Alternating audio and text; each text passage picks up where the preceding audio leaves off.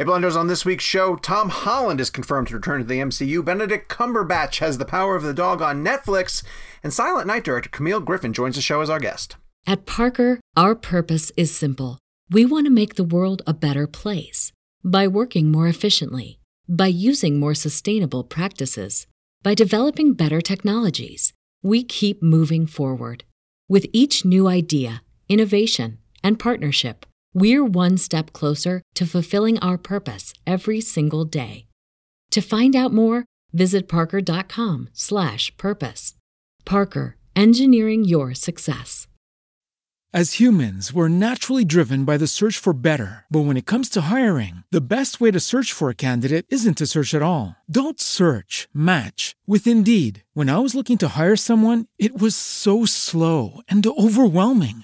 I wish I had used Indeed. If you need to hire, you need Indeed. Indeed is your matching and hiring platform with over 350 million global monthly visitors, according to Indeed data, and a matching engine that helps you find quality candidates fast. Ditch the busy work. Use Indeed for scheduling, screening, and messaging so you can connect with candidates faster. And Indeed doesn't just help you hire faster. 93% of employers agree Indeed delivers the highest quality matches compared to other job sites, according to a recent Indeed survey. And listeners of this show will get a $75 sponsored job credit to get your jobs more visibility at Indeed.com slash podcast. That's Indeed.com slash podcast. Terms and conditions apply.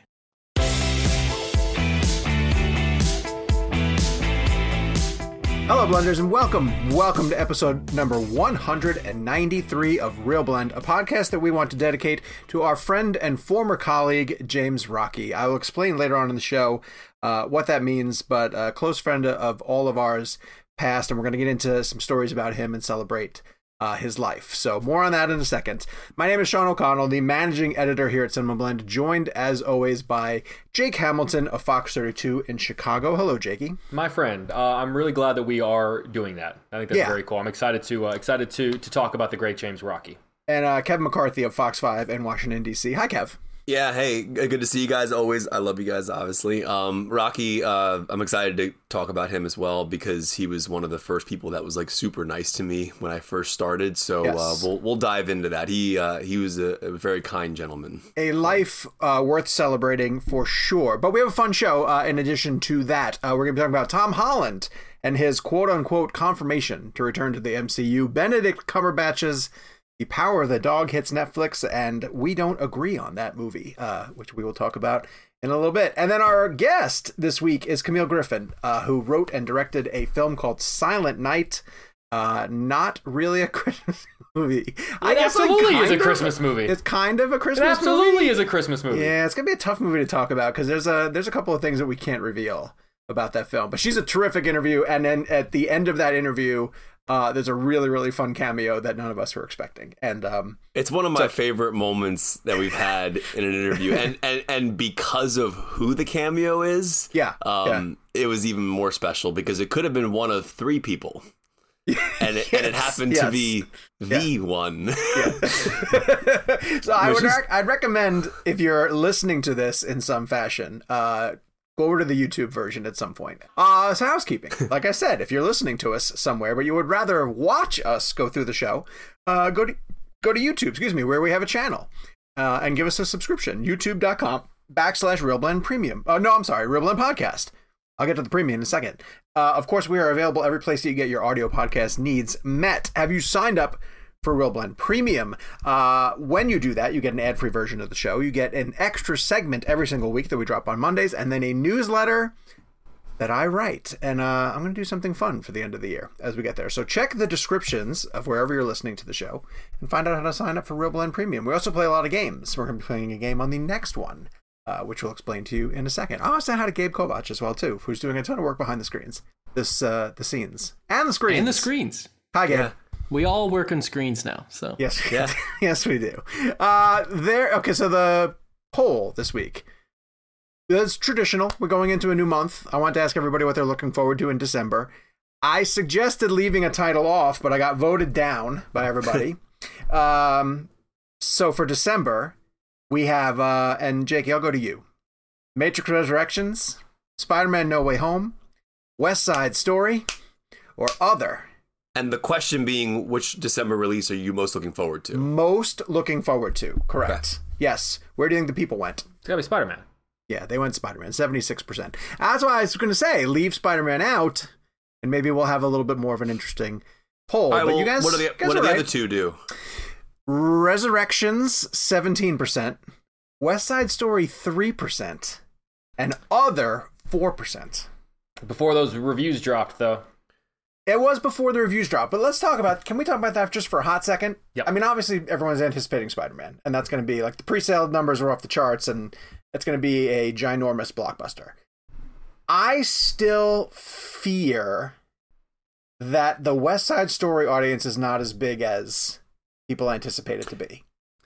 I, I don't know what the expectations are. I do feel like what con- well, I think what concerns me about West Side Story is people seem to be aware that it exists. Sure. Um, and I and and we've been talking a lot about it lately because we just did the junket and and we we saw the film. Um, and so whenever I talk about it with people, they they know it's a thing, but the question I get a lot is, wait, when does it come out? Okay. And that's not good for a movie that comes out in nine days. okay. Also, one of the so it's interesting. Like, so I mean, the the the embargo socially has lifted, and I believe by the time this opens, this runs on Friday, the review embargo will have lifted. Um, The film's a masterpiece, um, and we'll dive into that next week and talk about why.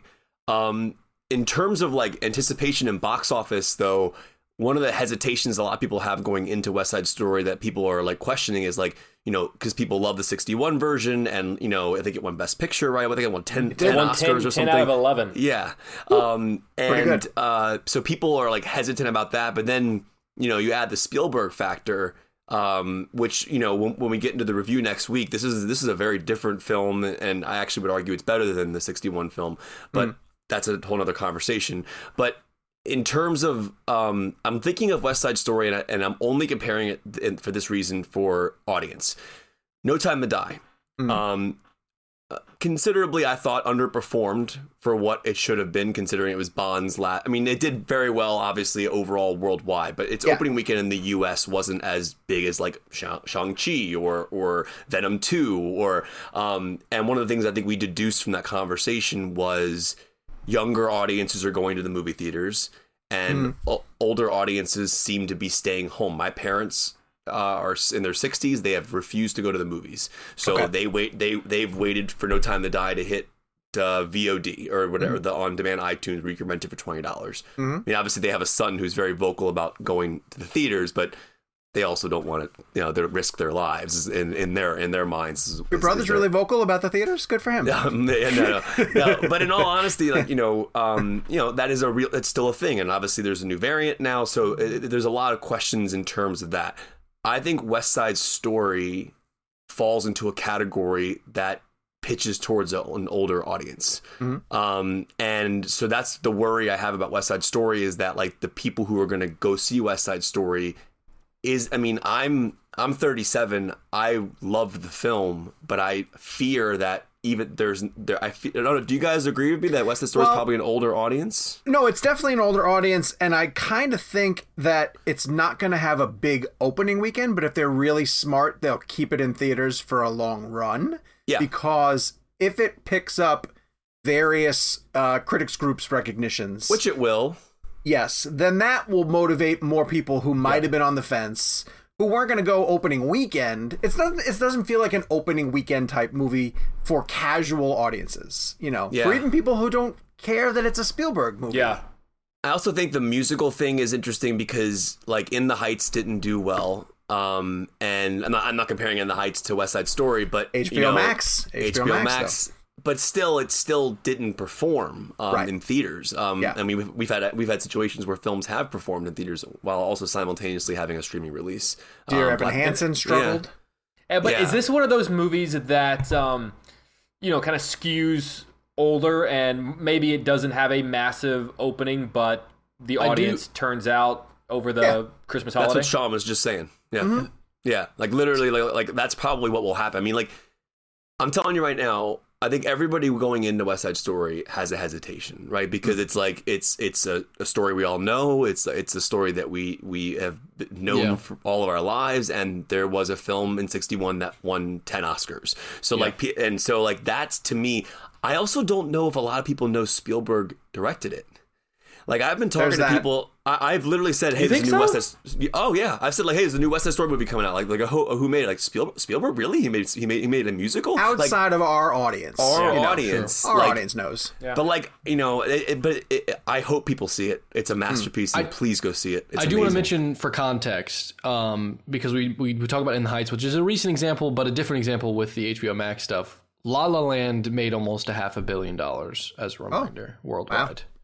Okay. Uh, so La La Land. I, I don't want to detract from the musical itself. I do agree that musicals are a hard sell, um, but I just wanted to I wanted to give a little bit more context to that of like they have they can be very successful. Yeah. I don't want to. Also, the fact like there's a strong Broadway crowd Huge. that is also going to show up for the actors who are cast in this Yeah. Yeah. movie. No question. and I hope I wanted to do well. I mean, it- Yeah. th- this conversation is purely about that poll we just did, where three percent of our audience Yeah, picked West Side Story. Back up here. And just Lately, our box office predictions have sucked. Terrible. So But- it's gonna make a billion dollars based on this conversation alone. But we know No Way Home's going to have a bigger box office. We just know that. Um, sure. So it's, sure. but you know, I, I, I hope people, because I've heard a lot of hesitation about West Side Story. I hope people know that it is amazing. okay. Well, yeah.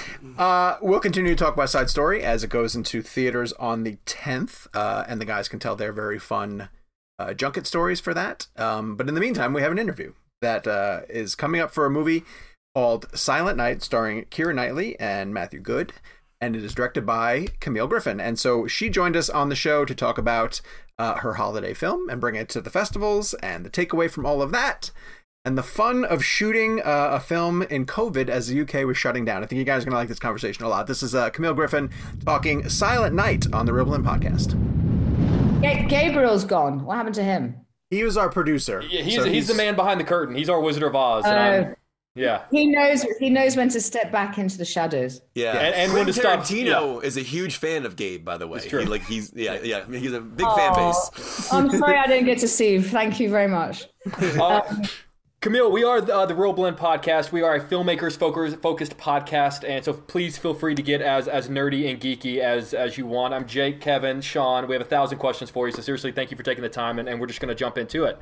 Um, Cool. I'm, I'm going to tell you, I pressed play on this film uh, without having watched a trailer, without looking up a synopsis, without really knowing what it was about. And it was such an incredible, organic, unique experience. Slowly trying to figure out what this film was going to be. And then once the realization happens and you realize what the film is, it hits you like a wrecking ball. Like it's just, it's just a sledgehammer. I'm just sort of curious. Obviously, as a filmmaker, you got to put stuff in the trailer. You got to tell people what the film is about. But is there any part of you as a storyteller that would just love for people to press play and watch it blindly? Um, Matthew Vaughn, our producer, when he um, when he came on board at the beginning, he definitely wanted people to to. He wanted his idea was to market the film that they everyone thought they were going to watch a, a Love Actually type movie, Christmas movie. And, and I, I remember sitting there nervously going, "You can't do that. You can't do that to people." Um, so I think I think you guys had a blessed experience. I mean, I don't know if it's blessed. That's the wrong thing to say. I think you had a unique experience because uh, the film was going out through festivals and through links, and I actually, and obviously we had uh, no idea that there would be a pandemic. That was definitely not part of the plan, and and I and I. And I am torn between wanting to talk and, and make a disturbing film without actually disturbing an audience. But I don't, I don't, I'm grateful that you had that experience and it didn't uh, destroy you, but I don't want to hurt uh, already traumatized people. But obviously, I did want to traumatize people with the film, but not traumatize traumatized people. Sure. Um, so yeah, wouldn't that be great? But the world's changed, and uh, but that definitely was something Matthew always intended. But um, so I was a bit like, I think we should tell people. I, I'm a bit more cowardly about it because. Um, there's so much disturbing material on screen, which I'm really proud of, but also I'm a little bit ashamed because I'm like, oh, we've got to. Yeah, You just don't want those audience scores to be uh, Fs on the way out. I, I mean, I've read, I've read everything that everyone's written, and I, I can't carry on because I, I was saying to someone earlier, it's like not to do myself a disservice, but it's that awful feeling when you're young and you have a really bad one night stand. You're like, oh, I feel a bit sullied and dirty now. Then sorry, that's what Oh. reading, that's what reading all the comments are like. You feel go away, go, ugh, yeah, well, you have three three fans on this show right here. Okay, so. well, thank you, thank So you. we spoke um, in Toronto when when the film was playing up there at the festival. I know I and, uh, recognize you because I'm looking at you and I'm like, why do I know Sean? yes, you uh, you commented about my Marvel posters over the back because of uh, Yes, have met. Ben's work on it. Yes, we did. We had we had a nice conversation, and you had uh, Keira and Lily, Lily were both in the in the room with you. Yeah, nice to see you again. Nice to see you also. Thanks for taking the time. And Keira mentioned that uh, you guys were absolutely one of the last people to to finish filming before all the COVID protocols snapped down. And we didn't get to elaborate on that because filmmaking is impossible as it is. You're always racing a clock. But but with those extra uh, mandates coming down, did it affect how much you were able to film? Did you have to really make adjustments as you were running down to the to the wire? Well, when we started filming in February, um, you know, there was the story of uh, COVID in Wuhan, and my husband was obsessively reading about it, and I was like, "It's okay. I mean, it's not okay. It's obviously really not okay, but it's not going to come here." You know, I, I, I mean, I remember being deeply affected by Ebola and being very, very upset for people and being frightened, and then it didn't travel as far as we thought it might. Um, and not to do, not to undermine anyone's experience. I mean, it's hell, right? but we didn't think it was going to threaten um, England or the rest of the world, and then slowly it did, and then and then I couldn't uh, pay enough attention to it because I had to make a movie, and then slowly as the news was coming out and we were carried on off, we we had three and a half week shoot. We were supposed to have a four week shoot, and and and then the borders were shutting and people needed to travel, and, and Annabelle had to get back, and Lily Rose had to go to France. Well, I was a bit like, what are we doing? I mean, is this is this appropriate? Is this right to be making a film when uh, every, every other country in the world shut down apart from our, our, our daft government. I mean, I think you had a particularly daft government, but we had an even worse daft government. Um, so we did we did wrap early, and we did we lost uh, with their stuff we didn't get, and we revisited it in the summer, and then and then we Matthew um, wanted to tag on the Christmas sweater song, so we shot this opening sequence that we hadn't originally shot, and Lily Rose's story was changed, and so there were things that Oh wow! we definitely didn't have. And then how do you then revisit those that material when you know what's going on in the world? So it, it, it definitely affected it. And i definitely remember at some point going am i going to be this narcissistic filmmaker? And go fuck everyone. Let's just finish the movie. Excuse my language. Um, but i couldn't. I uh, a bit like when you were asking about the whole trailer and the um, how much you reveal i was like a little bit like i'm courageous in the material but i'm also a bit uh, also nervous too that people are okay. Um, Sure. yeah. I, I was a very I'm I'm fascinated in the idea of like having to stop shooting and then picking back up like in in m- months later, right? And the idea of what you do with your cast to get them back into that mindset. Um, like, do you like if you're if you're months out from like a shoot you already did, do you then show the scenes again to your cast to get them back in there? How do you mentally get them back into the the character? Well, luckily, luckily, I like to think that the cast believed in the project and and and and liked me and and the rest of each other enough that they cared enough to to come back. You know, and Yeah. that that costs a lot of money too. Uh, we probably spent more money, maybe I don't know for a fact, but I think big part of our budget was having to pick up these scenes, which cost much more than they should have cost because people are traveling during COVID and there's the borders are shut. So uh, luckily, I think the actors believed enough in the project that they were prepared to come, but we had to have certain, like you said, certain protocols in place. But um, I think if I'd been a different filmmaker, they wouldn't have showed up. Um, and, and and I and I think they believed that they'd done something a little bit different. But it was um, there were two things. There was like how what material do we get, and how do we, and then how do you weave in a dreadful Christmas song, which is, I mean, I love the Christmas song and I hate it. You know what I mean? Like, how do I then make this part of the movie? And and I think you know Matthew and and thank goodness to Bublé because he's he's a, like another. I don't want to say he's a parody because he's a brilliant in what he does, but he he he's easy, he's easy to parody a Christmas song when you have Bublé uh, lending himself to it. So so there were lots of elements where you're like, okay, well, how can we take all these new elements and, and, and make them really work for the film? And, and what are we risking here? And how do we take care of people at the same time? So yeah, I don't know if that answers that question. It's just interesting. I just I find that so interesting.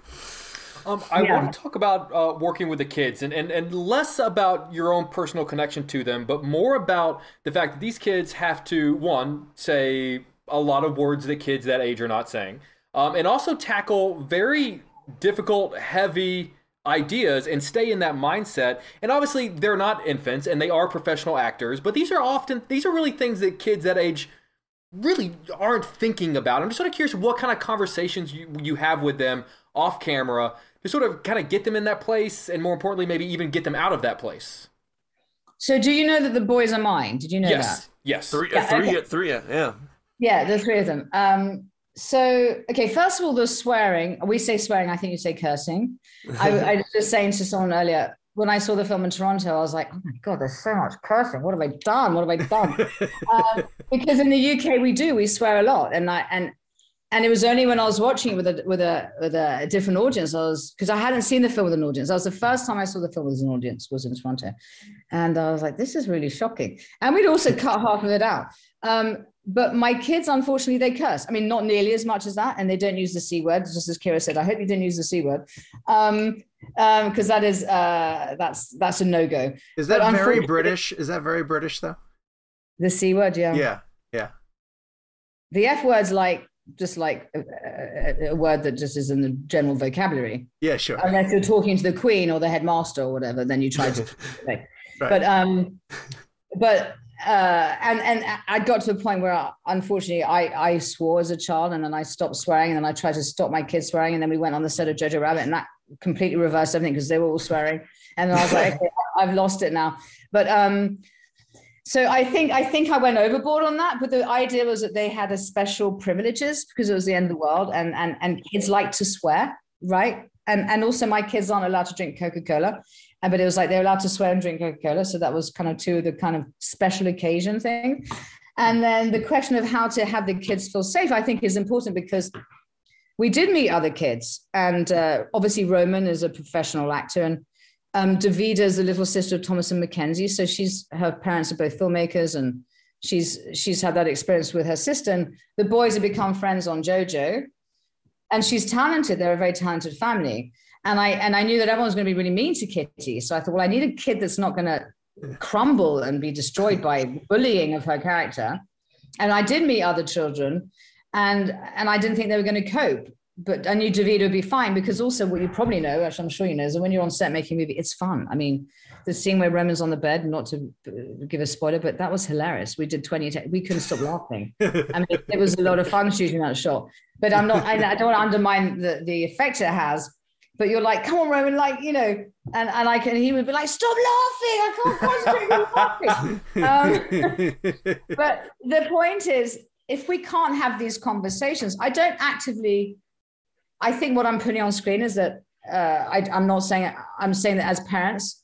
I don't know if you're parents, but the greatest gift I think you can say as a parent is to tell your children that you don't always know what you're doing and you make mistakes and that we have to be uh, responsible for our mistakes. So my children have been brought up by in a chaotic household, semi-dysfunctional, but there's a lot of love and a commitment. And uh, and I definitely don't think it's the way that everyone should do it, but it's the way we've done it. So they know that those conversations are safe to have, right? And but I do believe that uh, when we're living in a privileged world, that there are people who definitely don't have the same privileges, and I care about that. And um, so, is it maybe it was it? Uh, I don't know. Was it immoral to put my kids in that kind of film? I think it might have been immoral to put other people's kids in it. And I'm not saying because they're mine, I have permission to do that to them. But I knew that they'd be okay and they'd be safe. Sure. That makes And sense. they, Thank you. Yeah, yeah. Sorry, that was a long-winded answer. No, that was no, No, that was fascinating. it's we great. appreciate it. Thank Um, you. So, uh, it, it- building off of the idea of conversations in the family, I want to know what happened uh, when you told Ben he wasn't going to be your DP.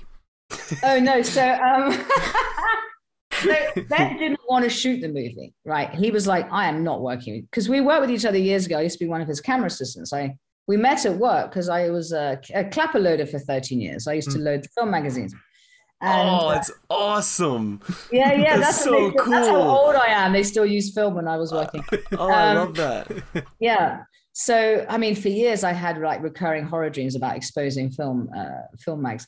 Um, oh. Anyway, so uh, and when we worked together, but at one point Ben said to me, "We're going to have to start working together. You're not very polite to me on, in front of the crew," and I was like, oh, "Okay, I understand." Okay, um, I would have loved Ben to shoot it. He didn't want to shoot it, but Ben had uh, like his right hand man who he who he'd brought up with him in the Sam Renton. Yeah. Yeah. And Sam I'd known for years. And actually, Sam and I used to be assistants at the same time. We used to compete for the same jobs. And I love Sam. And I think I also knew as a in the camera department that DPs don't always listen to directors. And I don't mean that horribly. Ben would argue other otherwise. But um, you I think as a director, you have to get your camera team on side pretty quick, right? Mm-hmm. Uh, so I knew that whoever was going to shoot the movie uh, needed to trust me or believe in what I had to say and listen. And also because I'd spent years in the camera, I had I have an opinion. I have a visual uh, opinion. I have a, you know, so so what Ben was bullied into, not by me but by Matthew, um, was to be there to godparent the shoot, okay. to mentor the shoot, um, to make sure you know he knew we knew what we were doing, but just to be like, yeah, Ben, it's your, it's your wife's first movie. Go and help. So uh, he operated second camera. Okay and he and he he he sat in the uh, DIT room and threw a few, you know, Sam, you know, bring it up a bit, turn up, you know, whatever. Um, and then he'd come up to me and go, I don't think you should. I'm like, I'm not listening to you. What do you think, Sam? So there was a lot of that going on. We were really lucky. Yeah. It's almost like the reverse of Guardians, right? Because then Ben shot Guardians, but Sam was the camera operator, and then it was kind yes. of. That's pretty cool. That's pretty cool. Um, going back to the family aspect, uh, I, I found this really interesting because you live together. So I was wondering, like, do you run lines at home at, uh, over dinner, or like, uh, is there? I mean, I know that there's rehearsals and professional rehearsals and things like that, but like, does the conversation come home uh, afterwards, and do you work on That's it funny. at home? We had the big scene in the, we had a big scene with Roman, and then we got on set, and I was like, oh my god, he doesn't know his lines. And I suddenly realized, like, of course he doesn't, because I didn't help him learn his lines. I'd been making a movie, you know. I was always a person to make sure he knew his line. And uh, and I suddenly paused. I was like, "You don't know your lines." He goes, "I know my lines." Like, "No, you don't." Um, so then I had to make sure. So that was that was that was something I slightly over. I just assumed someone else would do it, and he wasn't doing on his own. So, um, but what I do subject the family to, which I think is a bit tricky, is like when I'm writing, I'm like, "Can you just listen to the scene, guys? We're having dinner." I'm like, and they're like, "Oh, do we always have to do this every dinner?" I'm like, "Just just five minutes, five minutes," and then they don't. I'm like, "You have to listen to it." So I did that a lot. I read to them a lot. Does that um, help? It helps to hear it children are brilliant, um, brilliant script uh, doctors because huh. they're like they're like boring. Yeah, why is he saying that? Yeah, yeah. Okay. they're, they're, very good. Kids are mean. I'm, yeah, I'm trying to honest. They're honest. Yeah. It's true. I'm, try, I'm trying to imagine you reading this material at dinner to your kids. I'm just trying to imagine that. We, we, we do a lot of these big interviews that would make a lot of people scared, but nothing scares me more than when I go speak to like middle schoolers or high school. Like, kids kids yeah. scare me. yeah, they're, they're, really knowledgeable and they really understand cinema much better than anyone gives them credit for. Um, but there's a collaboration in the sense that they tell me when I'm bad or wrong or good, and they don't tell me enough that I'm good. But yeah, we I am grateful to have that those conversations. Yeah.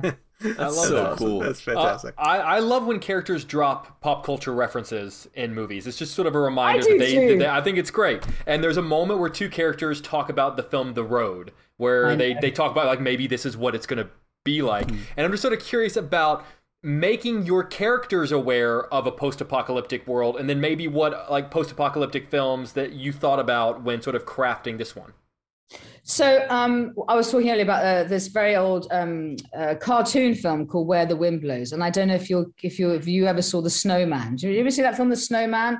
Mm-hmm. I can't believe you guys haven't seen it American. It was a cartoon about a boy who builds a snowman and they go flying through the really beautiful Christmas film. Anyway, this guy's a famous cartoonist called Raymond Briggs, and he made a film years ago called Where the Wind Blows, which was a um, a nuclear war movie. It was hmm. terrifying, and it's about this old couple who were living in a shed trying to survive a nuclear blast.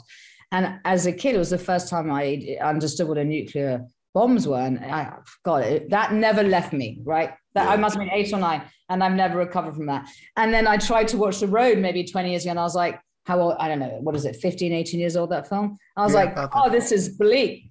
and um, so those two films have always been a reference of like, that's that's where that it, that's for me what a, an apocalypse is. It's monochrome colors, Yeah. it's bad clothing, it's no food, it's people eating each other, yeah. and it's like Viggo Mortensen. it's Viggo. Okay, Viggo is kind of cool, right? I mean, what a great cast. But um, so they are part of my horror things. It's like Sure. when you, you think of tsunami. I mean, like that The film, Impossible. Impossible. It was like Yeah. horrendous. It was devastating. oh my gosh. Um, I love uh, Bayona. yeah. So I think so when she says the reference to the road, I mean, what a great film, but I love it. it's horrible, Yeah. isn't it? Yeah, because instantly, if you've seen that movie, you go, "Oh, I know exactly what you're talking about." Yeah. Yeah. Um, Yeah. Camille, I, uh, I I won't ask you to reveal any specifics about the the film's final shot, um, but it's one of these these brilliant, brilliant moves that it's going to make you want to go back and rewatch the movie from the very beginning. Um, and so I just want to ask you primarily when you knew what your final shot was going to be. Did you have it from the very beginning? Well, this final shot's frustrating because, like I said, I'd read everything online, and I think one of the criticism was like, "Is this an anti-vax? Does it have an anti-vax association?" Um, I don't know if there's any reference to that, but I can skip over that because Kevin's Well, like, you said you Yeah. said something very smart in our first conversation. Is that the vaccine is a way uh, forward and the pill is a way out. I thought that was clear.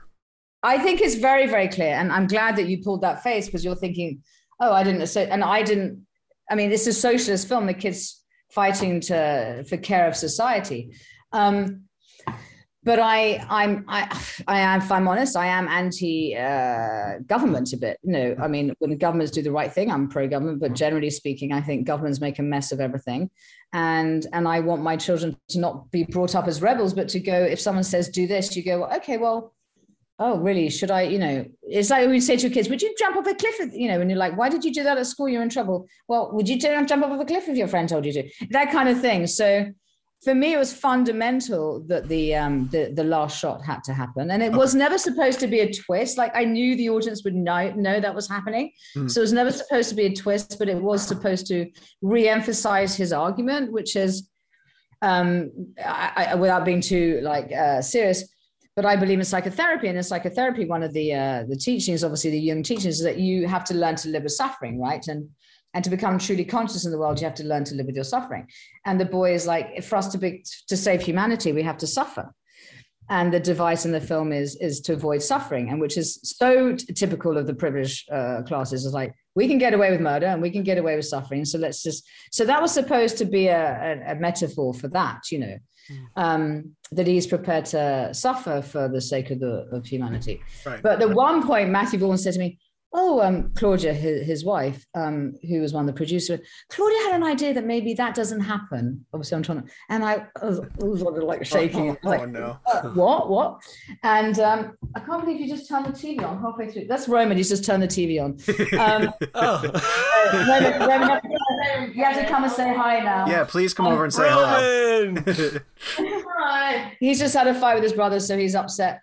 Oh Um, no. What's up, man? How are you, sir? what's going on, Hey, man? how are you doing, man? I'm good. Congratulations on this film. Thank you. I, I've just had a long battle with my brothers. Be careful. Be careful. Oh. Don't expose. Don't expose all our secrets. Yeah. Over what were you fighting over? What was the battle? Yeah, you tell us. He drank my Purdey's, and it kind of annoyed me. It's a terrible thing. He drank his fizzy drink. oh, gotcha. Roman, we're sorry. Those, those are fighting Yeah. actions. When you come to the UK, when you come to the UK, they have a drink called Purdey's, and it's full of vitamins. It's not like one of those awful drinks that are full of like speedy stuff, Okay. but it's like a B. It's like a B vitamin drink. Anyway, they fight over these drinks, and I think he drank his brother's drink. Does Roman ever throw around, "Hey, I won a Critics' Choice Award" uh, in the house? Because he should if he hasn't. But I think he believes he is special because he because he went on that journey. But um, I, I won't I won't I won't tear him down in public. Uh, he's very upset. Wait, is, does he have the award in his room? No, it's all in the toilets. Our toilets are full of Ben's awards. Awards. I've got one award now. I've got one award, but when people go to the toilet, they don't, they take ages to come out. We're like, what's going on?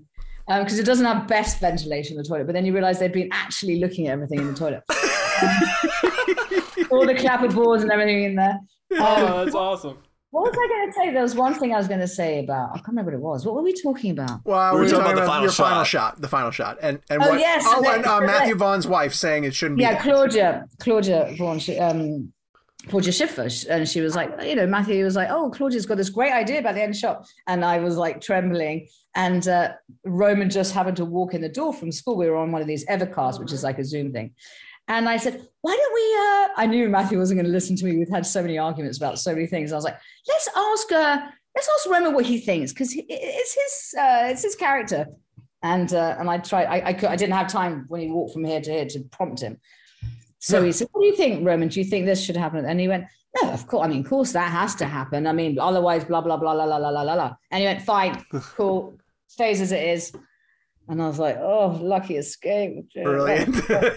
Wow. But yes, Yeah. thank you for asking about that. Yeah. yes. No. Of course. I listen. Uh, we're out of time. I wish we had yeah, plenty we, we have so many questions. I, Um, I, want to. The next time we get you on, I want to talk about like loading film stock because I'm I'm so interested in that because I genuinely want to hear stories about that. So we're I gonna want to get hear. you I back want to on hear again. about the, the 9 a.m. dance parties to fame. Is what I really want to Oh, get they were incredible. Those dancers. They were so good, weren't they? They're amazing. But we know I'm you so have a very busy night. So um, we Uh, got to let you go. thank Thank you for coming on Real Blend. Uh, we're gonna send people to go see Silent Night and uh, and to go in it as as clean as possible, knowing as as little as they can. So Okay, well, I'm really grateful to you guys and thank you for supporting us. And not so much fun talking to you. Oh, good. Thank you. Have a great night. You. Okay, Be take safe. care. We want to thank Camille Griffin for coming on the show. Silent Night is absolutely one of those movies that, um, if it's playing anywhere near you, go out of your way to find it. Uh, and we will explain why in the review section of the show. So head on down there. This episode of Real Blend is brought to you by Marvel Strike Force. Marvel Strike Force is a mobile squad RPG that allows you to battle with your favorite team of superheroes and supervillains in a fight to save the universe against threats like Doctor Doom and Apocalypse. Power up your favorite characters and build a team to complete missions, unlock gear and other resources, and even challenge other players in PvP modes such as Alliance War and Arena. New ways to battle with your roster are released regularly, and the meta is constantly evolving. And now you can sign on for Marvel Strike Force's new Deadpool Anniversary event in order to receive a generous gift containing character shards, an anniversary diamond orb, gear, and other great items. Better yet, each week during the Deadpool anniversary, players can complete events and receive even more special rewards and skins. If you want to get in on all the fun of Marvel Strike Force, be sure to use our promo code MAXPOOL, that's M A X P O O L, and thank you to Marvel Strike Force for supporting the show. At Parker, our purpose is simple. We want to make the world a better place by working more efficiently, by using more sustainable practices, by developing better technologies. We keep moving forward. With each new idea, innovation, and partnership, we're one step closer to fulfilling our purpose every single day. To find out more, visit parker.com/purpose. Parker, engineering your success. Um, we want to talk about next uh, a friend and colleague who passed away suddenly at age of 53, and his name is James Rocchi. And just to give you guys some context, like the point of this conversation is just to sort of give an introduction to the the really colorful personalities that we meet as part of this job, and for the amount of time that you end up spending uh, in junket hospitality suites and in hallways, uh, sitting on chairs, uh, preparing to go into into a room, uh, you make a lot of small talk that leads into sort of heartfelt conversations um, with people who you just run into, you know, from from different corners of the world, uh, who all come together for these junkets. And James was absolutely one of those guys um, who stood out on the junket circuit. And he passed away at age 53 uh, recently after having um, he checked into hospital with chest pains and uh, had a heart attack and passed away. And so it was surprising to hear that because it's somebody who we've worked with for a while and he got out of the business and went into teaching because he really just got fed up with a lot of the things that we complain about. You know it's kind of why i wanted to bring him up too because he suffered through you know so many of the things that we gripe about in this in this industry. Um, ben was smart enough to just say enough is enough. I'm going to go do something else. But when he was doing junkets he was really uh, one of the best. He stood out in a way with the talent uh, that that really resonated with people who appreciated his smart questions. I, I'm speaking for for all of us, I think, when I say that watching his junket interviews inspired me to ask better questions. Um, I encountered him at a time when I was still really figuring out how to do this, uh, and hearing his standards for the things that he asked. He was one of the very you know earliest ones to kind of puncture questions that you were going to ask and tell you like that's frivolous you know like why are you why are you asking that and almost helped me shape the idea of going after the answers that i want right um but he was he was two things I will always remember. He was ex- exceedingly tall, and so he stood out in every single room. And he was as Canadian and polite as they get. Uh, and so he was one of the people that when you went to a junket, you wanted to be in his circle, kind of thing. You gravitated right towards him to see what you know he was kind of holding court and what stories he was telling. And uh, and I know you guys had a lot of fun interactions with him as well too. Kevin, you wanted to you were talking about him earlier. Yeah. So right when I saw the news that he passed, um, I opened up my Instagram because him and I had stayed in touch over these years, just like in brief. Like I was, I'm, I have my Instagram open with him right now, um, and I, I'm. It was like Mar- It was in March of 2020. I had put a post up about a record I was listening to, and he just simply said, "Hey, I miss you, man."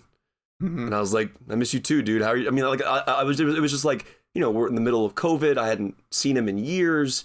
Um, and just, you know, the fact that he stayed in touch and he would like and talk about interviews and reviews and like we would DM about movies and um but when I first met him um you know obviously Jake and I met in 2010 and uh in, in DC and like I just started doing junkets at that point but Rocchi was someone I met like along the way after that and I don't know why but he always reminded me of Tarantino I, I there was something about Really? his presence. I don't, I don't Yeah. know why. I don't know if it was like a little bit of a look, but I mean, I, I, there were, I I know he doesn't really look like Tarantino, but there was something I don't know. I always like thought of Tarantino, and I meant I mean that complimentary because Sure. he was he was a brilliantly knowledgeable in films. Uh, he held conversations. Like you said, he held court and talked about things. Um, he was always kind to me. Um, when I first started on the junkets, I, you know, Jake knows this. There was, I had, you know, when you're the new young guy, um, you're dealing with a lot of people who are not nice to you or feel threatened or jealous that you're new or etc. Not knowing that you're basically there doing it for free for eight years, they just think you're like, you know, this is some guy from DC or whatever. Yeah. Um, but James never, James never um, talked to me like I was new. It was just we were just movie got friends who loved movies. Um, I loved his opinion on films, even if him and I had a disagreement. Um, he we always found a middle ground in our conversation. Um, he was he was hilarious in a very um, what's the word I would use for it? Like it. It, it, it wasn't like your typical style of humor. There was Not a um, there was like there I don't know there was something. It was so James Rocchi. I don't know Yeah. how else to put it, but it was Yeah. so James Rocchi. Like like that guy. There was nobody I had ever met that was like James. Um, and yeah, it's an it's so awful to hear about his passing. He was incredibly young. Um, and uh, I, I'm I'm actually so so happy because Sean texted us today and said I would like to talk about Rocchi on the show, and I'm like, thank you. We definitely need to, and I'm, and this was Sean's idea, and I'm so happy that we are because anybody listening to us right now who doesn't know who James is, just look up his reviews. Yeah. Um, he uh, and you just just search his reviews. Um, even if you don't know him personally or don't never it hadn't heard his name prior. Um, you know, the beauty of the film world and the industry we work in is that you know movies and and things live on forever, just like the reviews. You know, I'm st- I still read Roger Ebert reviews. Yeah, you know what sure. I mean? Like I come, I come across I come across his old reviews all the time. Um, so the cool thing about what James left in his legacy is this idea of we can still hear his voice Yeah. through his words.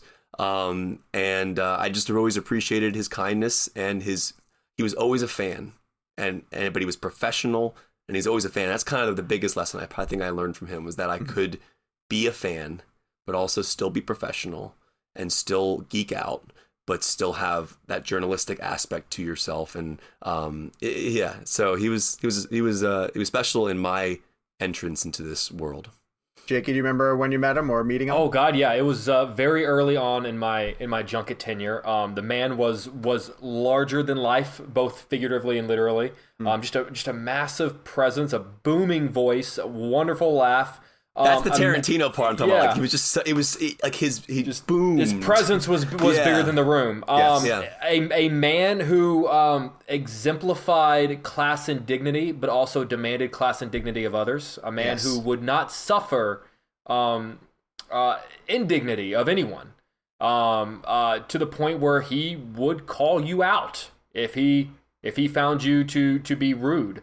Um, he was uh, the cl- maybe quite possibly the classiest man. I mean, he's a man who Old school. Not, yeah, not just made me want to step up my style of interviewing and questions, but also just my personal style. He was always impeccably dressed and and would just you know just frown upon the idea of anyone because he, he took that as a form of respect. He was a man who was all about respect. Uh, so old school in his manners. I, I love. I mean, here's the deal. Look, everyone's got a, a James Rocchi story, but mine is I walked into the screening of The Dark Knight Rises. Uh, wearing a Batman T-shirt, and I'll never forget James Rocchi in the back of the theater screaming, "Mr. Hamilton, are you really going to be the guy wearing a Batman shirt at a Batman screening?" And I shouted back, "Mr. Rocchi, are you really going to be the man that embarrasses a child in front of a group of people?" And he came up to me after the screening and said, "Prof- he always called me Professor. Professor, I tip my cap to you." And here's the thing: Yeah. he is the kind of man who actually wore a cap and would tip Yeah. it unironically Yes. not like as as Yeah. a like oh i'm doing this retro he was a man who tipped his cap to people that's the kind of man he like that's the class I- i just oh my god i just i and you know I, i'm gonna be honest look i'm not going to sit here and try to pretend like oh he was my best friend you know Yeah, yeah. but Right. but but his passing affected me like that night i was really like after we we all texted and I and I did the same thing, Kevin. I went back into my DMs, and, and he and I last spoke in, in August. And I, I don't want to like lay out. I, I, he would scoff at the idea of I, th- I think us laying out our, our private messages. But I can honestly tell you that he said a lot of very kind words about this show. He said a lot of very kind words about the two of you. He was big fans of you two, um, and uh, he was a big fan of, of animals. He and I would often he, like he was a big fan. He would respond to pictures of Daenerys all the time, um, and and I'm gonna end on two things. One is the most beautiful thing that I, I read about him was uh, it's hard to believe that he's gone because it's hard to believe a man like that ever lived, True. and which I think is is entirely true. And I'm sure you guys saw. I'm gonna chill just thinking about this. I'm sure you guys saw um, the outpouring of, of affection and kind words that came out about him after Yeah. the passing. And let me tell you something, man. If I get 10%, if I get 1% of the kind words that came out about him Well, whenever I go, then then I will have done something right in this world because Uh, Here's my takeaway from that, and I'm really, really glad you brought that up because what that taught me as that kept going, because I agreed with everything that everybody was saying, and my only hope was that enough people said it to him while he was here, Mm-hmm. right? So my takeaway was to tell people that I feel that way about them now, yeah. you know, Yeah. and not tweet about it after they're gone. Yeah. because I also read so many stories about him calling people on their birthdays and mm-hmm. singing "Happy Yeah. Birthday." Like this, this guy was like he was so dialed into people. Mm-hmm.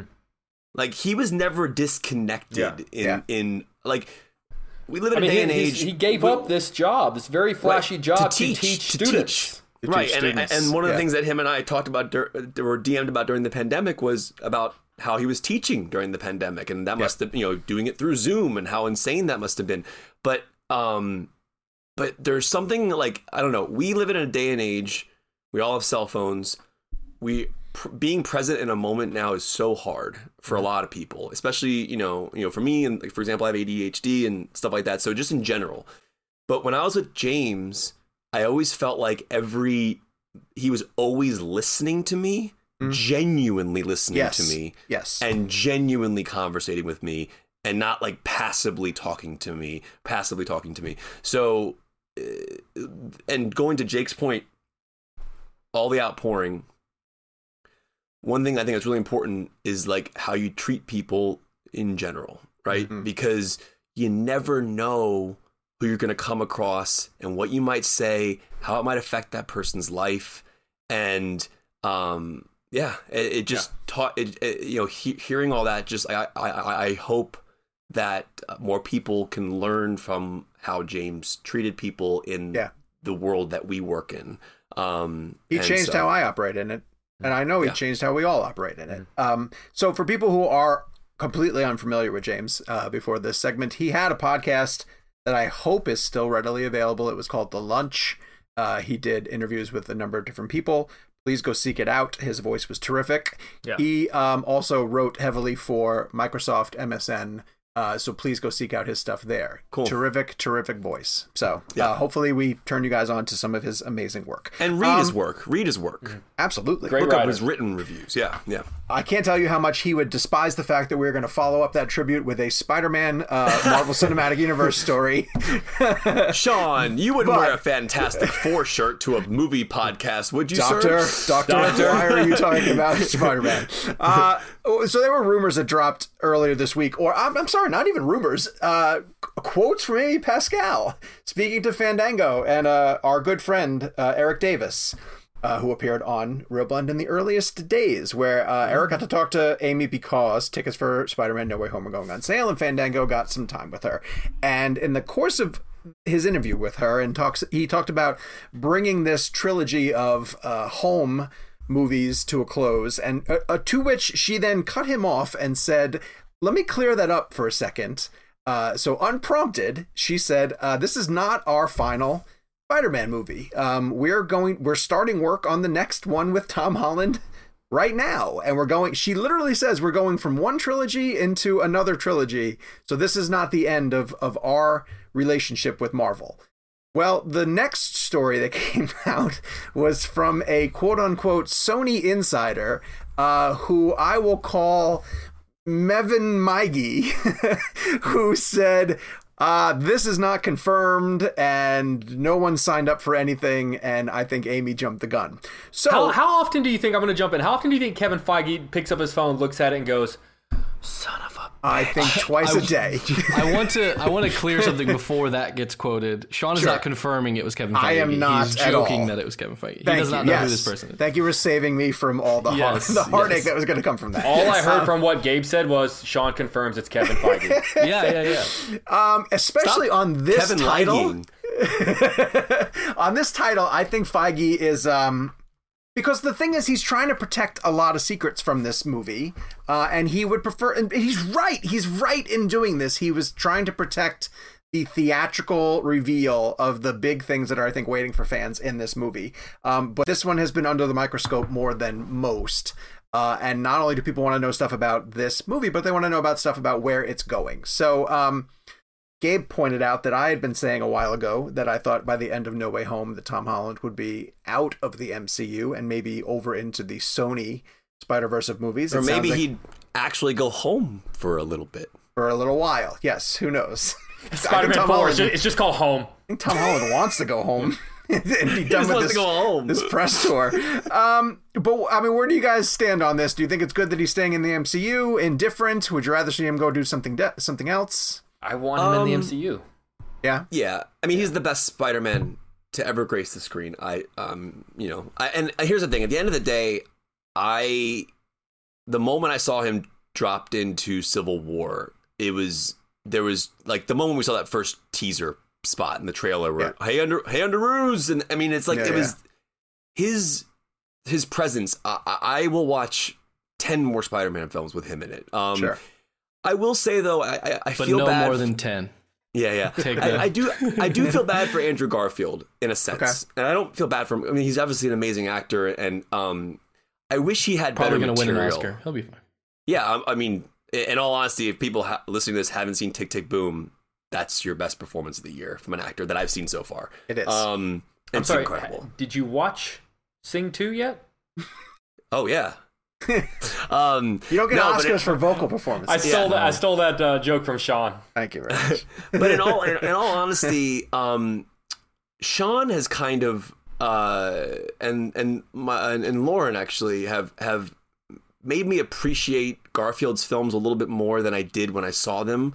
Um, I mean, Sean, you you're you're the one who kind of reminded me how powerful her uh, Emma Stone's death sequences Yes. um, in the second film, which is a really incredible scene. Uh, and Garfield and her play that scene masterfully. Yeah. Um, I kind of want Garfield to get another go at it, um, and maybe he will. I mean, obviously, we don't we don't know what's going to happen with No Way Home, but um, in terms of Holland, yeah, I mean, this is. I do fear, and I want Holland to be able to balance this because he's a really great actor who's genuinely great dramatically. Um, not saying Spider Man's not a great dramatic role, but at the end of the day, when he taps into some serious stuff like Cherry and uh, the Devil, uh, the Devil, what was the movie? The That Devil, Netflix one that he Devil did? all the time. Devil all the time. Um, Even hope the Impossible. Imp- Yeah. Impossible was the first time I ever interviewed him. I think he was like, like a little kid at the time. Yeah. Yeah, um, yeah, yeah. I, I'll never forget that. Um, and because he had just, I think Billy Elliot was his thing prior to that, right? He did Uh, Billy in, Elliot in London. yes, in on, London, on yeah, stage in the West End. right. Um, so last thing I'll say about this is this: I hope that it, as he continues playing Spider-Man, which I want him to, that he still diverts off and does not make doesn't that doesn't become his main thing.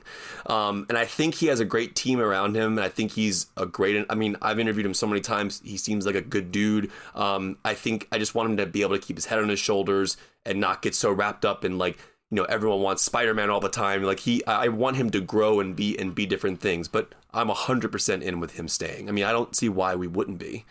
Yeah. Kevin kind of brought up an interesting point. Um, Sean, do you think okay if this movie ends with the the multiverse exploding and there's different Spider-Men abound? Oh, could Garfield come back and do more separate ones? Well, I was gonna say they're gonna they have the Spider Verse um, movie, so they have you know an animated Spider Man that they're Right. sort of supporting, and they have the MCU Spider Man. Is there a world where Sony could sustain two live action Spider Men at the same time? If We're, it's we're, under we're getting the, a couple of live action Batman. Yeah, yeah, Yeah, exactly. Do you think they could have a full fledged, whether it's Garfield or something else, where they go, this is our amazing Spider Man in this universe that is not technically in the MCU, but the MCU could dip into if the multiverse cracks? Yes, because let me tell you a couple of theories that have come about. And I know nothing, and this is just speculation that I'm hearing across the board. Um, Why yes, is Kevin Feige in the? I can see him in your windowsill. He's like right outside the wearing window. his Punisher shirt? Yeah. You guys see a red light on my forehead at any point, please warn me. I just need to duck to the left. Um, yes, the the Sony universe that is set up there with Venom and Morbius can absolutely exist on its own uh, outside of the Marvel Cinematic Universe, and you could say that um, if it's explained in No Way Home that Spider-Man came over from that universe uh, and he's going back to it, then yeah, you could set up one who's over at Sony and and Tom Holland could stay in the Marvel Cinematic Universe. And I think people are savvy enough to understand that, that yes, you could have two operating at the same time. I fear that Andrew Garfield is too old for it um, at this point now, unless he just plays an older version mean, I of was the gonna say, does- Does he, He just- does he, he just want 20 to do it though? he played a 29 year old Jonathan Larson. Just Did he now. really? Yeah, Jonathan but this Larson is was a- 29. This is a superhero, but he could be a 30 year old superhero if he if wanted he plays to. the could like Jake an older version Johnson, Peter Parker from the yeah, Spider Verse. I, that would be fine. I'd be Yeah. totally fine with that. Um, I just, but I just loved his energy. One and, of I, the- and I, yeah. and you're right. You when you said he deserved better material, he absolutely he's he, did. was the right actor for that part at the time, and he got not great scripts to to build Yeah. a world. Um, so Unfortunately. So I've heard the thing that that confuses this is that that mid credits scene from Venom 2 uh brought Venom to the MCU instead of vice versa.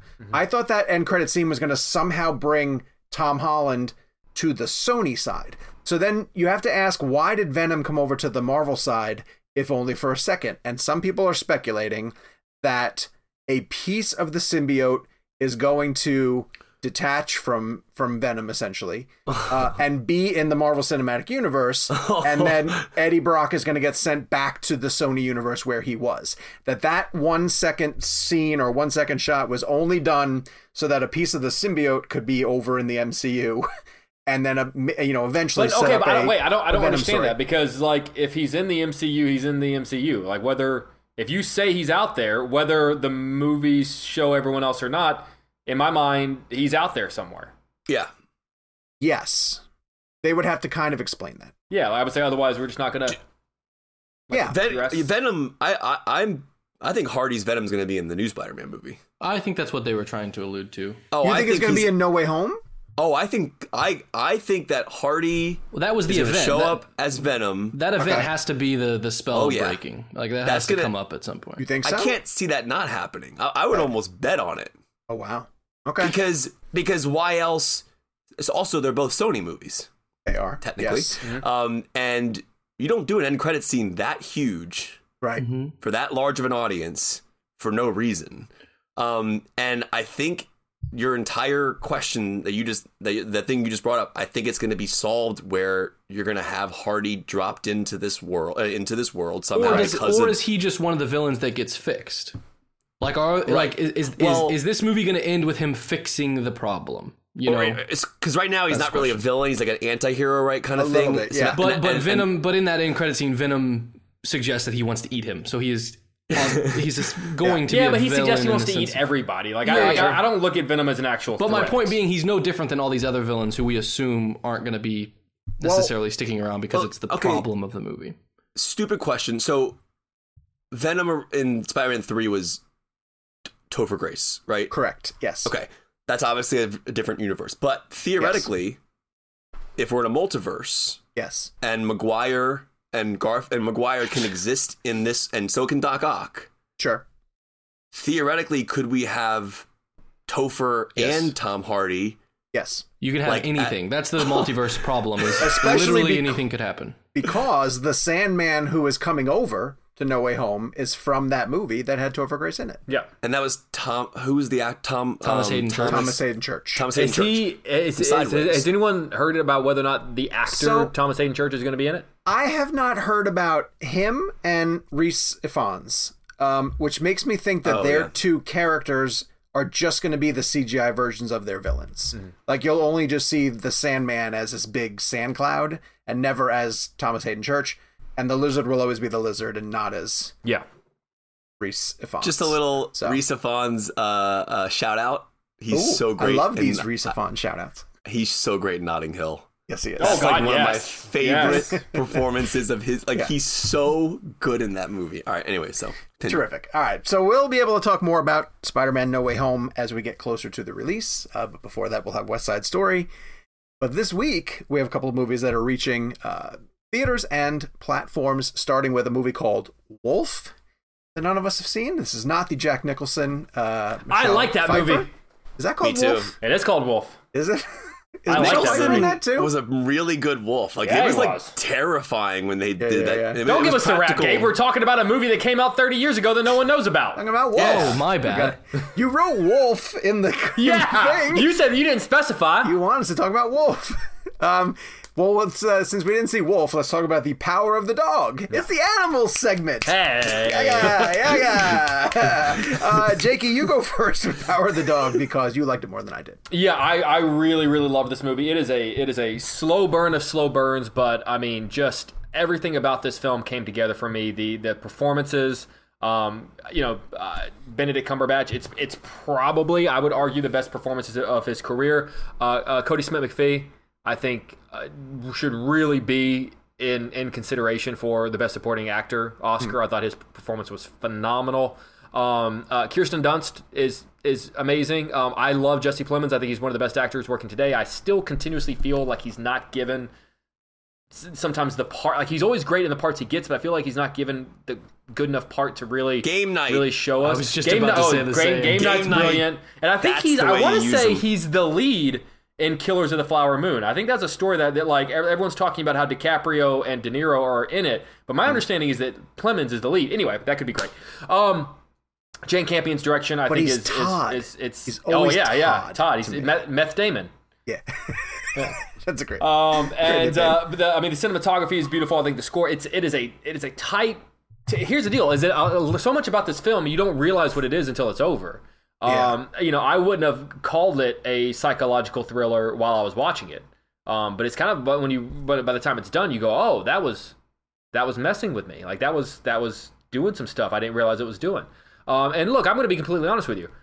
Sean and I hopped on the phone after I had the chance to see it, and Sean made me realize a lot of things about the film that I didn't even pick up on whenever I was watching it, and that made me like it more. Now, then the argument could be made, well, should I should I like it that much if I wasn't able to get it? I don't know. Um, I, I, but here's what I'll say: is that I, the more I think about it, the more I like it. Um, the the conversation that Sean and I had made me like it even more. Um, it is a slow, brilliant look into what it means to be cruel and why we are cruel. Um, and uh, it's it at the end of the day, it's to me a heartbreaking film. It is a tragically sad, sad film. Um, and I just thought it was absolutely beautiful, absolutely beautiful. I loved it. Um, okay, so I'll I'll pick up from there because Jake and I had a huge conversation about what we thought it meant, and he's right. You don't necessarily understand the full impact of this movie until it is completely over. Um, and my problem is once it revealed what it was, I it didn't justify uh, everything that we sat through to get to that point. Um, because it you call it a slow burn, it is painfully slow.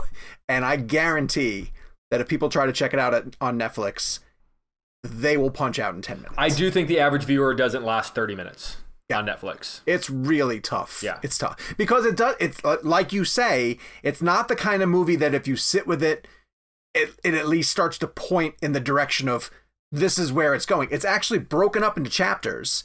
And Michelle and I went to go see it at a theater. Netflix set it up in a theater for us. And after three or four chapters, by the fourth chapter, like we both turned to each other and we were like, what? Like, where is this going? Like, what is this going to be? And then it finally does crystallize in in literally its closing minutes.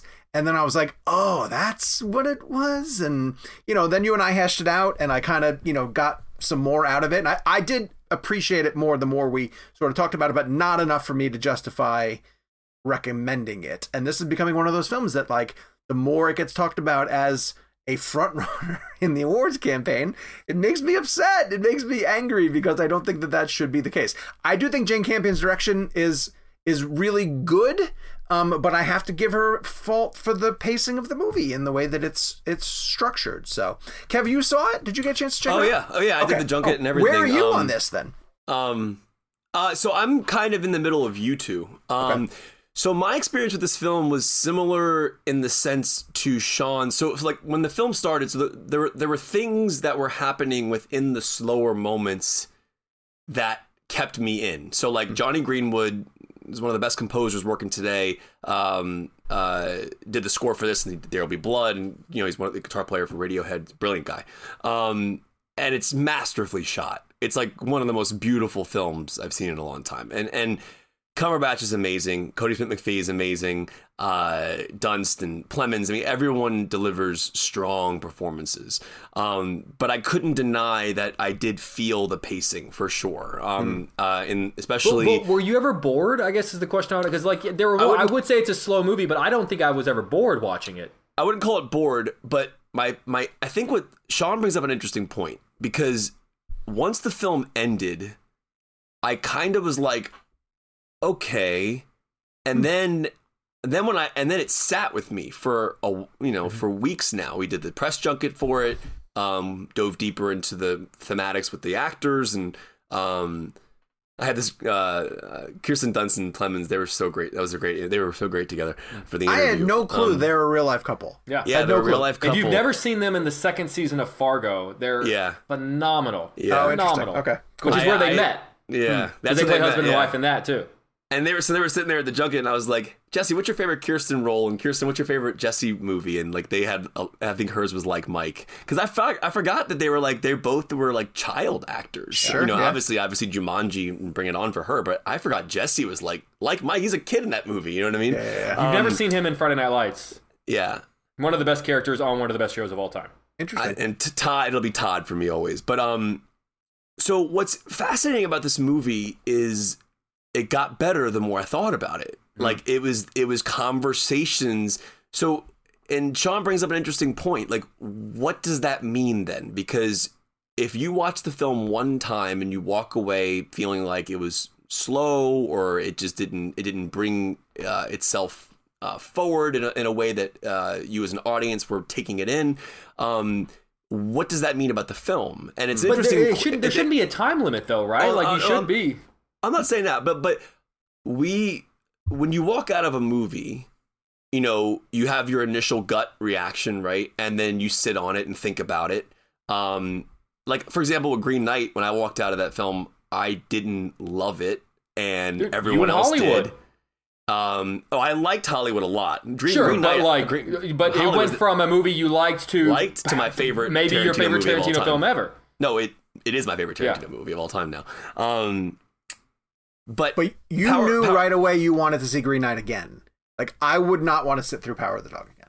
So, what John brings up is an interesting point because as I've di- uh, as I've taken a deeper dive into what happened, now I want to see it again, really badly because now I want to watch the film knowing what's happening.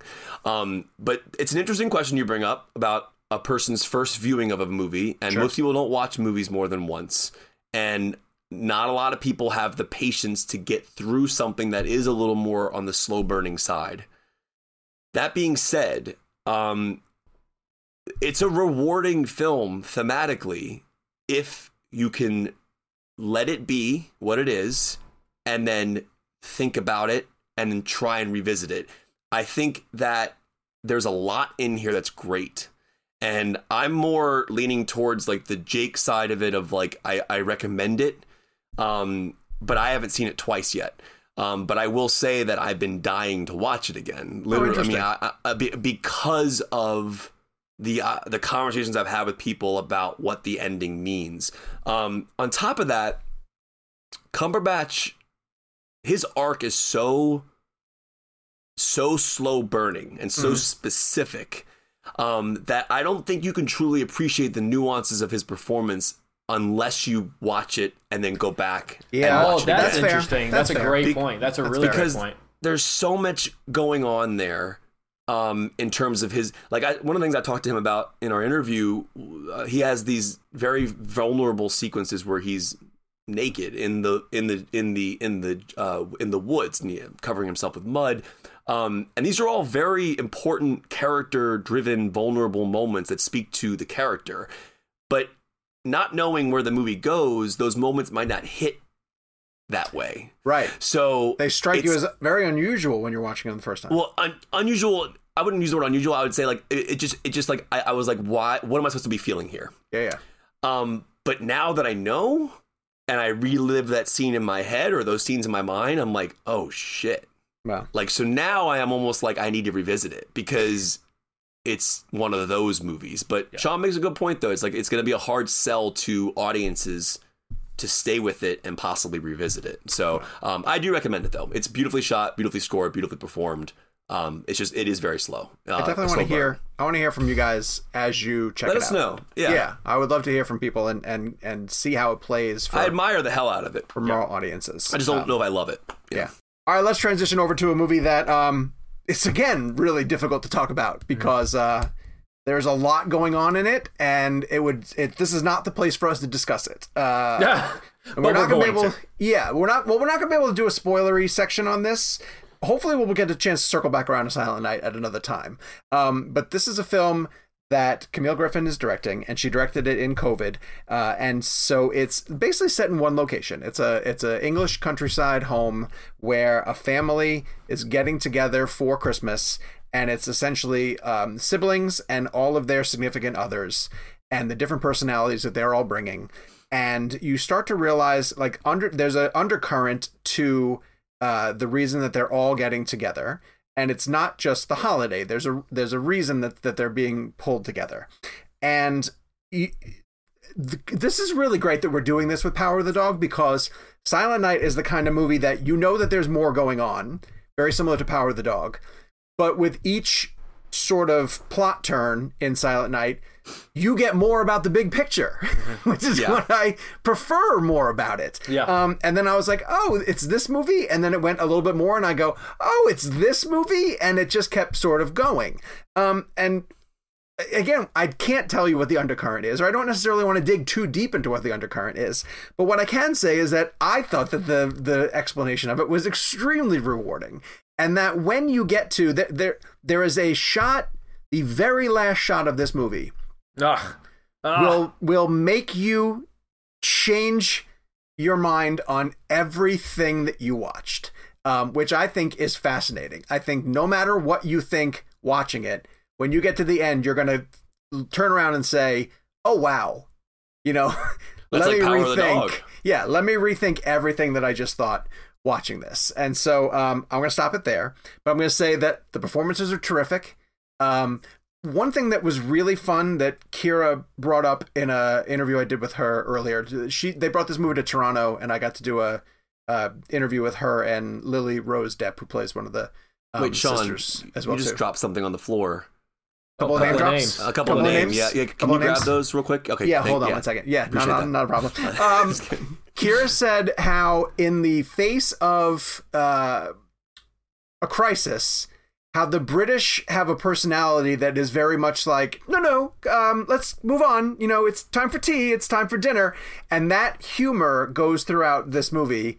And I thought that was really, really funny the way that they played it. That even though something big is happening, uh, they needed to keep the peace and maintain stability as much as they could, and that addressing the big thing that was happening uh, would even sort of be frowned upon. And they wanted to keep the focus on Christmas as much as possible. I love that Keira Knightley does totally bizarre Christmas movies that people will argue about whether they're Christmas movies or not. Jake and I even had this argument about whether this is a Christmas movie.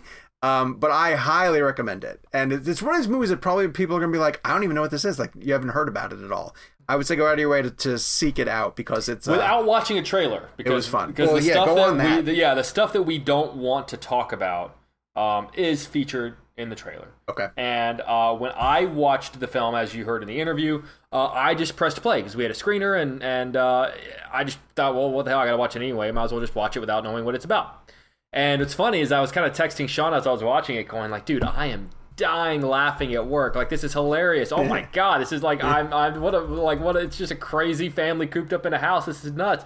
And then about 30 minutes in, I went, oh, this isn't funny. Yeah. This isn't funny at all.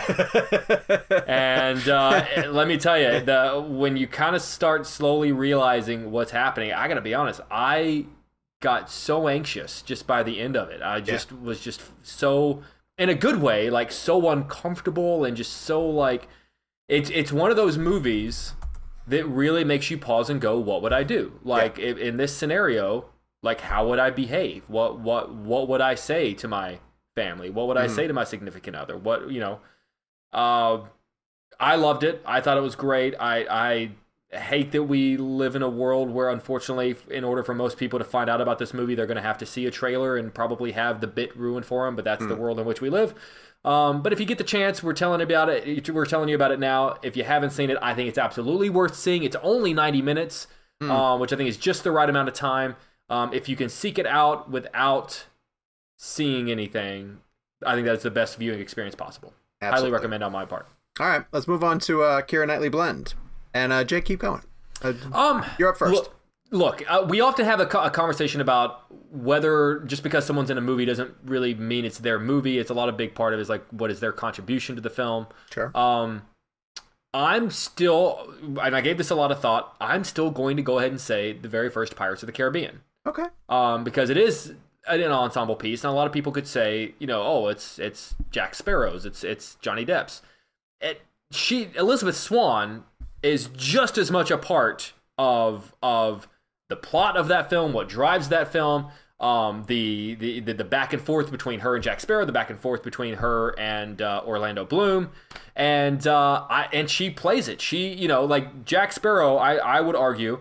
Johnny Depp as Jack Sparrow is one of the single greatest performances of any actor of the last 25 years. Mm. And she goes toe to toe with him mm-hmm. in not one, in not two, but three different films and holds her own. It, like Yeah. in, a, a lesser actor would be overshadowed by a performance like that. And maybe her performance isn't as showy, but it's smart and it's funny in a different way and it's strong in a different way. It's all the great things about Jack Sparrow, just in a different way. She's an independent thinker.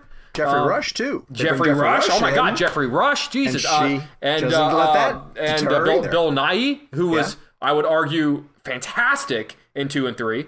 Um, she holds her own and does just as much without like maybe the superfluous um, attributes that her co-stars have, whether it be CGI or more of a wacky character or whatever the case may be. And it's a Talking about Davy combination Jones? of. I love I do, J, J, J, Davy Jones. Dave Jones. Davy Jones. Who? Inside joke. It's, it'd be really funny if you were part of the show. It would Um, be. um, but uh, no, I think she is. f- I, I love the very. I think the very first Pirates of the Caribbean is one of the great uh, adventure films of all time, and I think she is phenomenal in it. Um, and so the combination of the two means that that's my uh, my favorite pick of hers. Kev, uh, you've interviewed Geoffrey Rush over the years, haven't you? Yes. Did you ever ask him his favorite Joseph Gordon-Levitt movie? No, but I did ask him his favorite Jackie Chan movie, which was Geoffrey Rush Hour. But Joseph Gordon-Levitt, yes. oh my god, that was so great, it. and I hate you. wait, wait, wait, this is good. Wait, Gabe Wait, seems like he already Sean, knows do this. yours. So wait, Sean, wait, do yours again. I, I'm wondering if if Kevin, when he interviewed Geoffrey Rush, ever, ever asked him his favorite Joseph Gordon-Levitt movie. Um, this is really hard. Hold on a second. Geoffrey Rush. I'm I'm gonna type in the answer and I'll I'll send it to you guys in chat after he reveals. Wait, I'm I'm I'm like going through. Send it, send it to Sean and see if he has it. To see if he Jake, has do you got it? Oh, good. Of course I don't have it. What the fuck? What? Come on. on. No, some, no, I'm never. you- I'm never good at this. No, you're you're good at these. Um, can you, can you give me? Oh wait, Gabe wait. got it. Uh, Gabe got it. okay, okay, wait. Uh, can, since because it's, because Gordon Levitt has so many movies and been working since he was But, like but this three. is but this is Geoffrey Rush's favorite though. Can I ask where it is? In, can, I, can, I ask, can I ask where it? Oh my where- god! where- where- oh my is it in god! I can't do JGL's this. career? I can't do That's this. what- That's what I know. It's, I can't do this anymore. Middle, in the middle, in the middle of Okay. his, in the middle of his career. Would you say all right, it's go one ahead. of his uh, one of his high caliber films? You would say No. it's at a uh, No, no, But you would say it's of the it's, it's a, of a it's of a it, it's Geoffrey Premium Rush. Come on. I forgot about Premium Rush. Of course you did. The bicycle, the bicycle Yeah. movie. Oh my god! I hate this show so God. much. Michael That's Shannon's in that movie too. Re- really funny, Yeah, yeah. actually. Uh, Kev, I actually what's thought your- that was a pretty good movie, actually, to be honest. What's with your favorite Keira Knightley movie? So This seems like an I- afterthought now. Premium Yeah. Rush. I have Premium Rush. Um, I also st- I, I I went with a film that has Keira Knightley, but and also Bill Nighy, but it's uh, I went with Love Actually. Oh, nice. Um, I just first of all, I love that film because it is a to me it explores all different types of relationships, good, bad. It has happy and sad endings. Um, it has you know it, but the the part that I always resonated with the most, just from an audience perspective, was Keira Knightley, Chiwetel Ejiofor, and Andrew Lincoln's storyline. Um, and for people who don't remember, in the film, uh, Keira Knightley is married to or gets married to um, Chiwetel Ejiofor, and Andrew Lincoln is the Wait, have you ever liked any of my exes? Like, is this you like low key being like, this is why I No, no, no, no, no, no. I mean it like from would an say do- audience avoid em- them. emotional perspective. Um, but he's filming the wedding, right? And like all these close-ups, and, and she realizes that you know, and then he, and then you have the iconic more scene self-preservation thing. Lincoln shows up with the cue cards, and to me, you are perfect. Iconic. It's The way Knightley reacts in that scene, her facial expressions. Um, she's such a facial. I know it sounds weird, like a facial-driven actress, in, in, in terms of like the. There's something she's very, very good at using facial expressions to get emotions across. And I mean, and I, and I know, I know that's what acting is, but for some reason, her face is very expressive, um, in a very unique way. No one looks like Karen Knightley that I that I could tell. Um, so uh, yeah, to me, that's the ultimate. Like I, I just I love that film. I, I always thought she was brilliant in it, and for for her to stick out amongst that gigantic cast. Yep. Um, you know, there's so many people in that film, Hugh Grant, Liam Neeson, everybody. Um, that story will has always been the one that I that I loved. Or and that probably next to the Martin is it Martin uh uh gentleman who played uh in The Hobbit, Martin um uh, Freeman, Martin Freeman. Martin Freeman. Remember his storyline where he's Yeah. like filming that sex Yeah. scene in that in that movie and he falls in love with the girl. He's a stand-in for. great Is it? great Is he filming? Okay, I, I- that's a good. Is he filming a sex scene for a movie, or is he filming a? Is he a? I thought he was a stand-in for porn. Oh no, I thought I thought they were like making a movie together. and It was a love scene. I, thought, I, could- thought, I thought they were stand-ins. Am I wrong? No, I'm Oh, fairly. okay. Well, I- one, I'm fairly I'm certain not they're sure. stand-ins. My holdup is whether or not it was a regular movie or whether it was porn. I don't know. All- That's a all good- I they're, they're definitely on- stand-ins. this is great content. Because he talks about, he's like, yeah, because he talks about, he was like, oh, because he says something about how um, he was like, oh, I was a stand-in for Brad Pitt on uh, Seven Years in That's- Tibet. You're probably Should- more right. I don't we- remember the specifics. Should we start a new that. weekly segment? Was that porn? Was that? and then you go Dune. Yes, it was. Uh, um, no, but uh, so that's my. Did you see my, that worm? I like that. Um, uh, but yeah, that's mine. Love Actually. Terrific. Um, I really wanted to go with um, Anna Karenina, which, as Gabe pointed out, I adore, but I couldn't not go with Atonement. Uh, had to pick a Joe Wright movie. Yeah. Um, yep. Yep. Yep. Joe Wright and Keira Knightley together are are magic. For the record, this was a trick question. This is a trick category. Yeah. The correct answer was atonement, and Sean wins this week. So. Hey, Hey, it's about nice. time. Five Terrific. points for Sean. Um, it's kind of the movie that everybody. I, I think I like. You know, Bend It like Beckham was her first sort of recognizable role, but this is the movie where people started to realize, like, oh wow, she's really really good. Um, and it's such a terrific uh, storyline in that it's a romance where the people can't be together, right?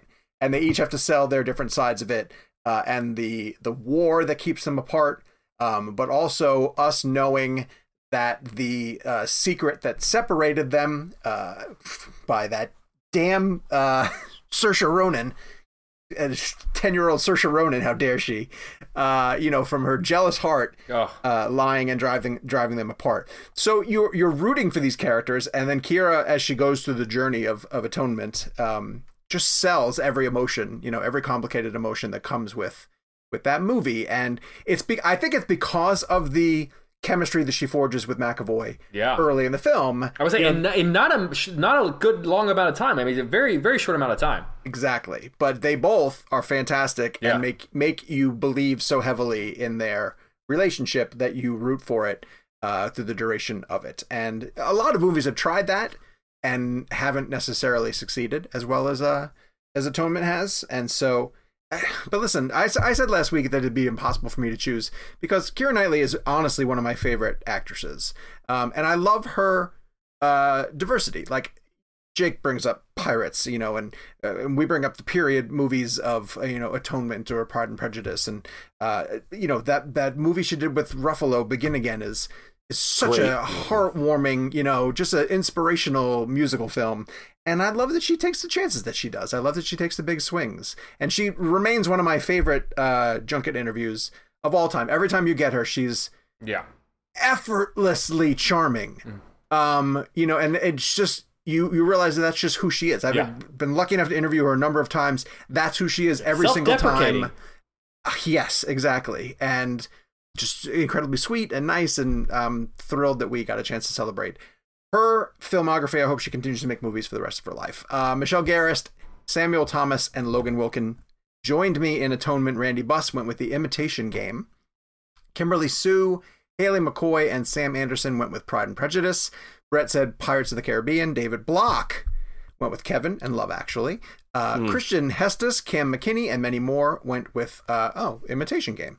They're back again. And Brandy Wagner said Domino, which I know is uh, who Love directed Domino. Domino's great. Tony Tony Scott. Scott. Is that Tony Scott? that was his movie after Man on Fire.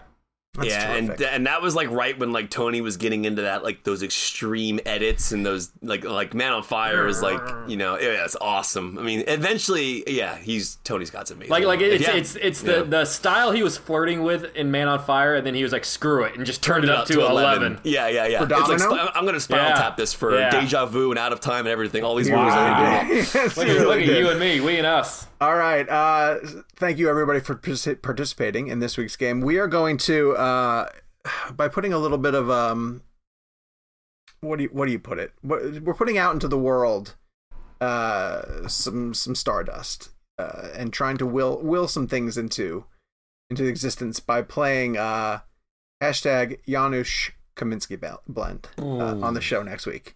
So, uh, Kev, have a good time with that one. No, And, I'm, uh, I'm off. I'm off next week. I can't choose. I can't choose a Kaminski favorite. I mean, Yeah. God. especially after what I just watched in West Side Story. Like this Yeah. guy is on a different. Oh level. yeah, that's a good. Are you Yeah. gonna be able to see Sean? Are you gonna be able to see West Side Story before picking? No. I I only asked just because that's a very viable answer. Well, oh, I will say though, I don't know. Sean, ha- Sean has seen the best shot in the movie though. Yeah, the shadows. Yeah, which is just I loved his It's even- explanation for the shadows. Actually, wasn't Oh that crazy? God. If you have not seen Kevin McCarthy's interview with Steven brilliant. Spielberg, uh-huh. Go But find it go on over YouTube. Kaminski's filmography. Like it's Let me- it's let me- let me- ridiculous. I mean, Saving Private Ryan, Minority Ugh. Report. well, you don't have to do it right ah. now. I mean, we're I'm saying independently. Saving Private Ryan, the shutter speed stuff Schindler's he was List. doing. Yeah, yeah. hell, he he he throws out Minority Report just like for the hell of it. Like, Okay, just- all right, all right. Here's a here's a here's a thing. IMDb game. What are the four movies that Kaminski are, is named? Oh, that's funny. Um, if I'm you don't gonna- know the IMDb game, if you don't listen to our uh, premium episodes, let, on, let, me, let me explain the IMDb game. It's you know if you look up someone on IMDb, you have all their filmographies, but they always pick four titles, Yeah. oftentimes at random, that say this person is known for these four things, and oftentimes there's absolutely no rhyme or reason as to why it's those four things. And we play a really fun IMDb game um, uh, Not fun. on in the It's premium not fun at all. It is fun. Uh, it's fun if you win. This is a Um, perfect and- ad for this week's game. Yes, and so we did show. it this It is, week. 'cause So we we're have a- we have a, it this yeah, week. Yeah, we're Yes. playing it this week, this upcoming Monday. It's a great game. Um, someone like Kaminski, an endless amount of films to choose from. So here's a little teaser of it. And I'm going to host this, and Gabe, you have to play. Oh, okay. Um, what are the four Kaminski films? I'll, I'm gonna go first. I'm gonna say Bridge of Spies, uh, War Horse, Catch Me If You Can, and Minority Report. I'm not even sure if he directed Catch Me If You Can. Kev, you go because he, uh, I think I glanced at this earlier and I think I have some of them on the brain already. All right, I'll go Lincoln. Lincoln Lawyer, I love Lincoln Lawyer. That's a Lincoln great movie, commercials. actually. Lin- Lincoln. Abraham um, Lincoln Vampire Hunter. Oh yeah. Uh, man, this is tough. Because because again, like Jake explains, it's never the movies you think it is. Yeah, It's never. always a weird, like Yeah. uh, one of the a, a teaser for our our uh, um our show that's coming out, coming out Monday, our premium episode. We did we did one with uh, Ivan Reitman. and I don't think any of his directing credits were there. Because just apparently he produced. Shoot, Stop or My Mom Will Shoot. Yeah. All right, Kevin, three so, more. uh, uh, all right, Lincoln. Uh, da, da, da, da. I'm gonna go Munich, That's a good one. Saving Private Ryan, and Minority Report. Gabe, you want to cheat? I think I think I saw some of these, but I didn't look at the whole thing. Um, Warhorse, Saving Private Ryan, um, Schindler's List, and then I feel like they threw a modern one on there, like The Post. Ooh, Um, Suspicious. Gabe proves that if you look in advance, it helps you in the game because he wins. nice. um, the top four films that apparently he is quote unquote known for War Horse, Schindler's List, of course. Minority Report, Thank you. and Saving Private Ryan. Nice. Warhorse, Oh, I feel like I saw Warhorse out of the corner of my eye. That was the one I was for sure was on there. Yeah. The the post should be on there. well, there's When a the, lot of when the movies- there's a- newspapers are flying.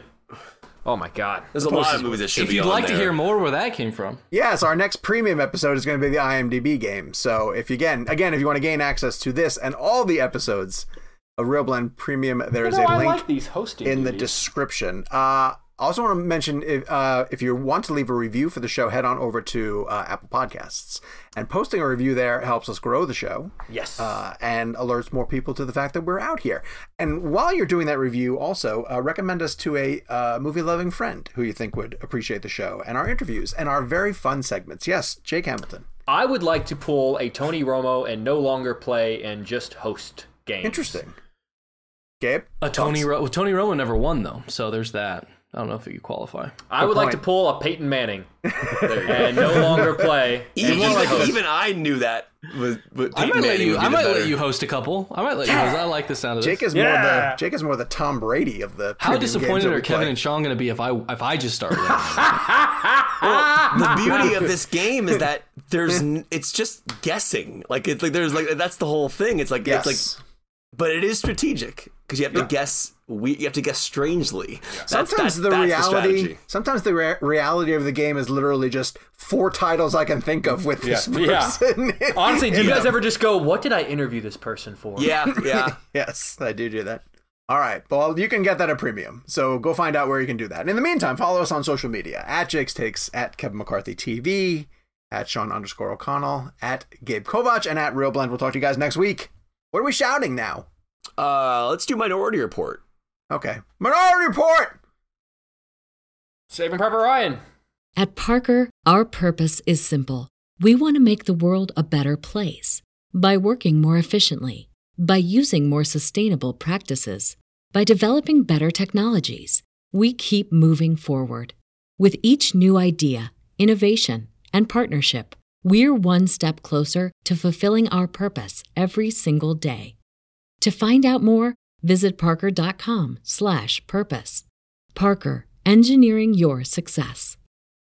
As humans, we're naturally driven by the search for better. But when it comes to hiring, the best way to search for a candidate isn't to search at all. Don't search, match with Indeed. When I was looking to hire someone, it was so slow and overwhelming. I wish I had used Indeed. If you need to hire, you need Indeed. Indeed is your matching and hiring platform with over 350 million global monthly visitors, according to Indeed data, and a matching engine that helps you find quality candidates fast. Ditch the busy work. Use Indeed for scheduling, screening, and messaging so you can connect with candidates faster. And Indeed doesn't just help you hire faster. 93% of employers agree Indeed delivers the highest quality matches compared to other job sites, according to a recent Indeed survey. And listeners of this show will get a $75 sponsored job credit to get your jobs more visibility at Indeed.com slash podcast. That's Indeed.com slash podcast. Terms and conditions apply.